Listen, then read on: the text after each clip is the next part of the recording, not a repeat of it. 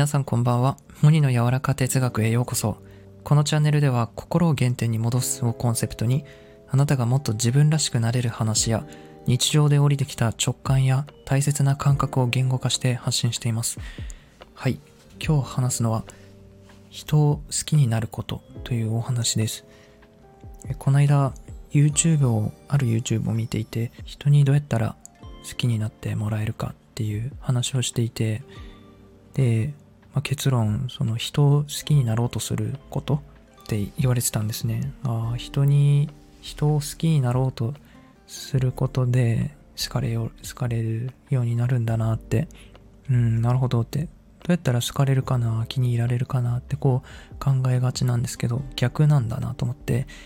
自分から好きになろうとすることなんだ。でも確かにそうですよね。なんか自分のことを興味を持ってくれる人とか、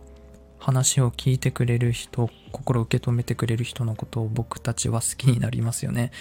だから、うん、なんだろうな。別に、だからそうしようって思ったんじゃないんですけど、なんか僕の中でスイッチがちょっと入って、あ、そうだ、もっと僕は人をこう喜ばせていきたいんだなって すごい解像度が低いんですけど、でもなんか本当大事なことで、もっと愛をね、与えていきたいって喜ばせたいなってこの人を喜ばせる時のこの情動をね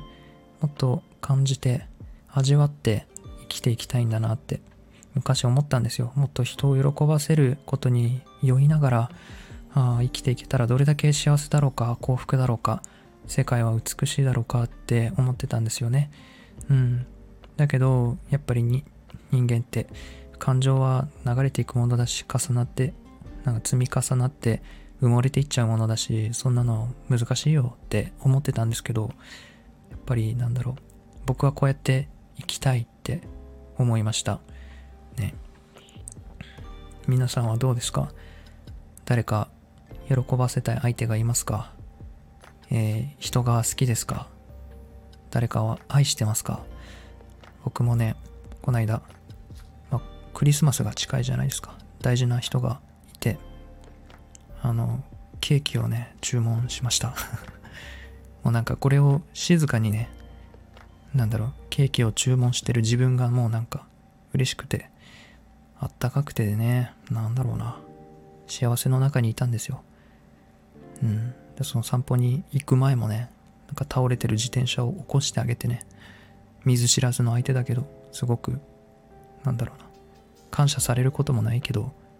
これをやってることがなんかすごく幸せでなんか見返りがあるかって言われたらないかもしれないけどでも何か人を喜ばせようと思って行動する愛を与えようとする愛を与えようとすることで何か包まれるんですよね。っていうのがやっぱりあの神はねあの愛するためにこの世界を作ったっていう話ですから人を愛そうとするものをね動物を人を神をね愛そうとする時そこにやっぱり幸福与えられるんだなって僕は思ったんですね。うん。僕は愛することを選ぶ。だからこれを聞いてるあなたもね是非あの喜ばせようとするその時のその気持ちをねじっくり味わってみてください。そこに心の平安があります。うん。喜びはいつも内側から外からの刺激ばかりを求めていては分からなくなってしまうことがある。やっぱり変わらないものが内側にあるからそれを味わっていきましょう。最後までお聴きいただきありがとうございました。それでは皆さんいい夜を。